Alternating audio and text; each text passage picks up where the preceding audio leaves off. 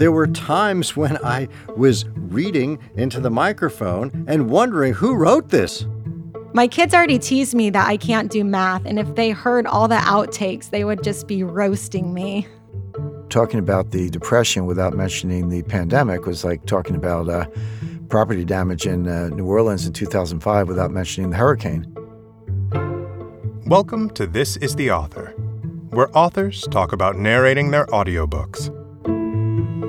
In this episode, meet economist Todd Buchholz, estate planning attorney Laura Meier, and best selling author James Rickards. Each of these authors' books shares their extensive knowledge about the economy and personal finances to guide listeners through sometimes daunting and complex systems. Now, go with these authors into the studio and hear what their experience behind the mic was like. Enjoy.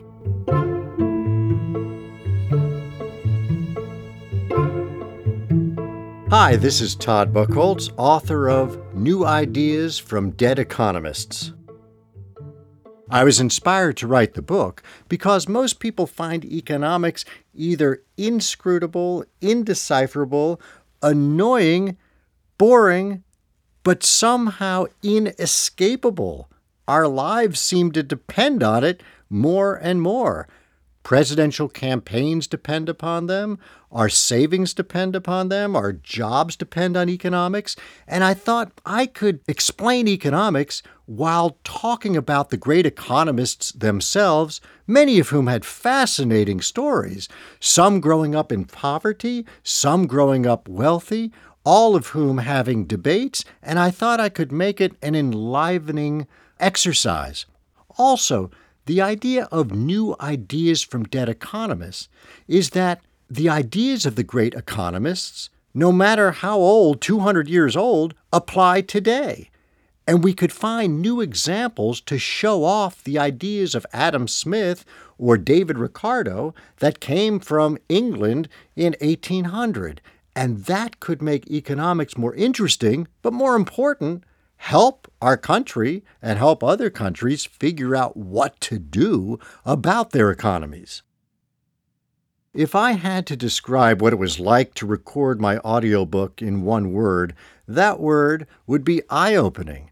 There were times when I was reading into the microphone and wondering who wrote this. Did I write this? Did I put those two words together? When you write for a reader, it's different than writing for a listener and writing for a speaker. There are some words that seem to fit together perfectly on paper, but when you try to express them through your lips and tongue and teeth, well, as Shakespeare said, they don't always come trippingly on the tongue, sometimes they come out as trips. I realized I had trouble pronouncing an Austrian economist whose name I had written many times, but it turns out I never had to say out loud Eugen von Bohm-Bawerk, which seemed to really bring out the guttural wolf like spirit in me. So I kept hoping the name would come up again and again in my text. In the next revised edition, I may have a whole chapter covering Eugen von Bohm-Bawerk just so I can say it again and again. I'm proud that this book cuts across various disciplines. Yes, it's about economics, but it's also about lives, but I also integrate cultural examples.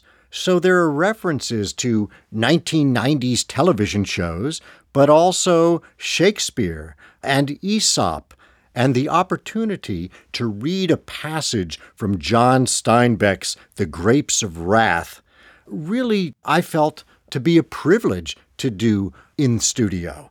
And so I hope the audience appreciates that they will learn not just about economics, but really a lot about the culture and the cultural tides of the last two or three hundred years. If I wasn't going to record my audiobook, I would cast either Sylvester Stallone or William Shatner. Now, William Shatner clearly could take readers boldly where they've never gone before. And I love the way he phrases his sentences and decides when to suddenly stop in the way he narrates. On the other hand, I think it would be really fun to have Sylvester Stallone in the studio saying, Yo, Keynes, hey, do something about the government. Hey, Milton Friedman, get over here, little guy. Let's put some gloves on you. And now, listen to a clip from my audiobook. It's not easy being an economist. Corporate executives attack them for not calculating costs and benefits with enough precision. Altruists accuse them of being too fussy about costs and benefits. To politicians, economists are party poopers who won't let them promise prosperity without sacrifice. Some of the wittiest writers, including George Bernard Shaw and Thomas Carlyle, have taken time out to insult them. Indeed, it's been open season on economists ever since Carlyle called economics the dismal science. Economists feel wrongly accused, however, for they are usually not the cause of bad news, but simply the messengers.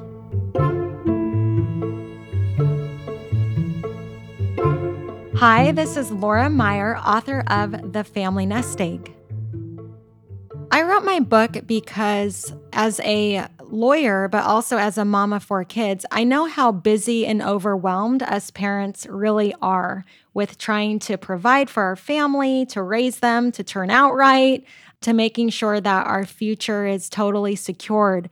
And, you know, there's no way I could meet directly with every parent out there to try and help them out. So I felt like a book was a great way to share the message and really just kind of help and encourage parents out there, especially given the pandemic. I think we all need somebody helping us through. So I'm hoping to be one of those voices. If I had to describe what it was like to record my audiobook in one word, that word would probably be incredible.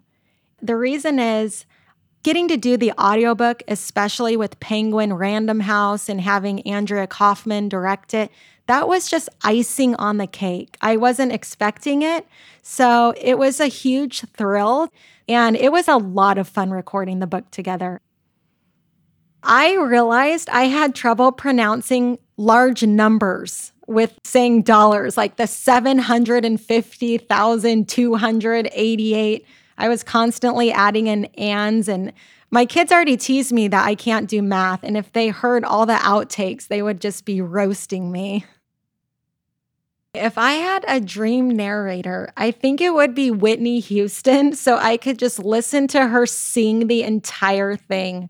She is a legend in my mind, so I guess she would have been the dream narrator. I'm really excited that listeners will get to hear some of the bigger personal stories that I wrote about Praven's story, Melinda's story, just really incredible stories that are so obviously personal to them, but I think us parents are really just going to love listening to them. And now, listen to a clip from my audiobook. Like Praven and Suda and countless other families who have stepped outside of their limiting circumstances to pursue a better life, we too need a vision for what our family, our finances, and our future can become. We also know that such vision is not easy to develop when we are overwhelmed with raising a family, trying to make a good income, and dealing with life's everyday problems. Most of the parents I meet tell me that planning for a better future seems daunting at best. As a parent myself, I totally get it. But I want to change all that for you right now.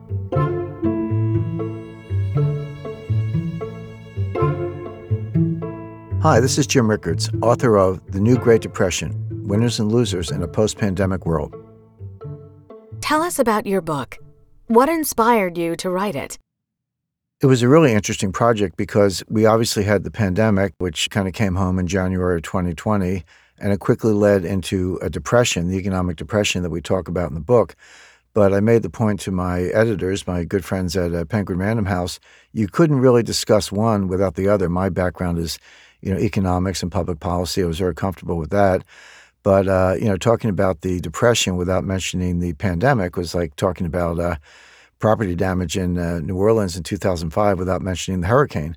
We reached an understanding that I would discuss both, although uh, I knew that once I started talking about immunology and epidemiology, I might be subject to criticism. Hey, Jim, you're not a doctor, you don't have degrees in those subjects, which is true, but the technical literature is accessible. I read over 100 peer reviewed papers. I tried very hard to be balanced. So it's just interesting to take a field I was not expert in, but I was able to become quite acquainted with the science, and a field where I was expert and quite comfortable, and blend the two because one caused the other. So just a timely and fascinating project. Satori is a Japanese word. It's sometimes in American English, we call it the runner's high. It's just that state of separation of mind and body where you're doing something really rigorous, but your mind is in another place, which is a good thing because you can keep going. Uh, but nothing disturbs that faster than any kind of interruption. So, on the one hand, I'm reading and I, I kind of want that satori, that mental state going on cruise control. On the other hand, recording a book, if you want to do it right, if you want to work with the best people and get the best possible result for the listener, there's going to be a lot of interruptions because whether it's consonants or skipping words or missing words, it's just natural. It happens, and we do it over until we get it right. The interruptions keep coming, but they're necessary and they're important. So I call it Satori under machine gun fire, but I always say the, the listener is the winner because we got a very good result with a great team.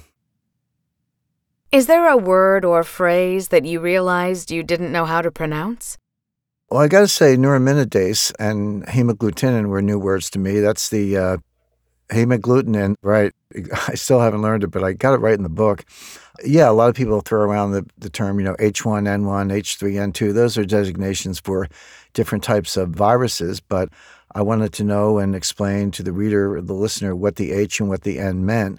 But those were a couple new words to me: he, uh, hemagglutinin and uh, hemagglutinin and uh, and neuro, hemagglutinin and neuramin, well, we're still struggling with it, but I know we got it right in the book because we did it 10 or 11 times and neuraminidase. So those were a couple new words on me. Who is your dream narrator, living or dead, if you hadn't done it yourself? You know, I've, I've always liked William Shatner's voice. Maybe that would have given it a little uh, intergalactic quality. I think he has a fabulous voice.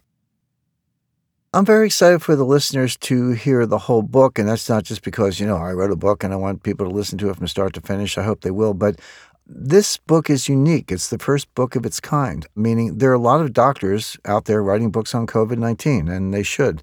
There are a lot of economists writing. Eh, economists don't write so many books, they write articles, but of course, there will be books on the economic impact.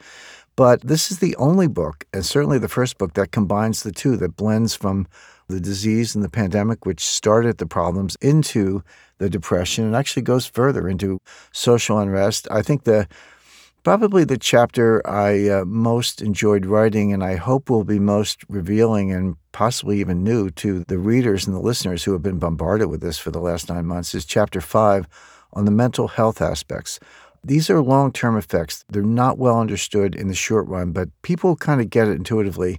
So, you know, did we need lockdowns? Do we need masks? Do we need the cutoff of social interaction? Well, there are going to be long debates about all those things, and I cover them in the book.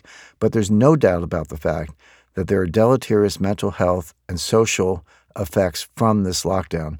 Suicides are up, drug abuse is up, domestic violence is up, alcohol, etc., all up and it's worse than that actually. And uh, the virus, in addition to infecting other organs, we know it attacks the kidneys and the lungs and and the liver and other organs. It affects the brain. It actually penetrates the membrane around the brain.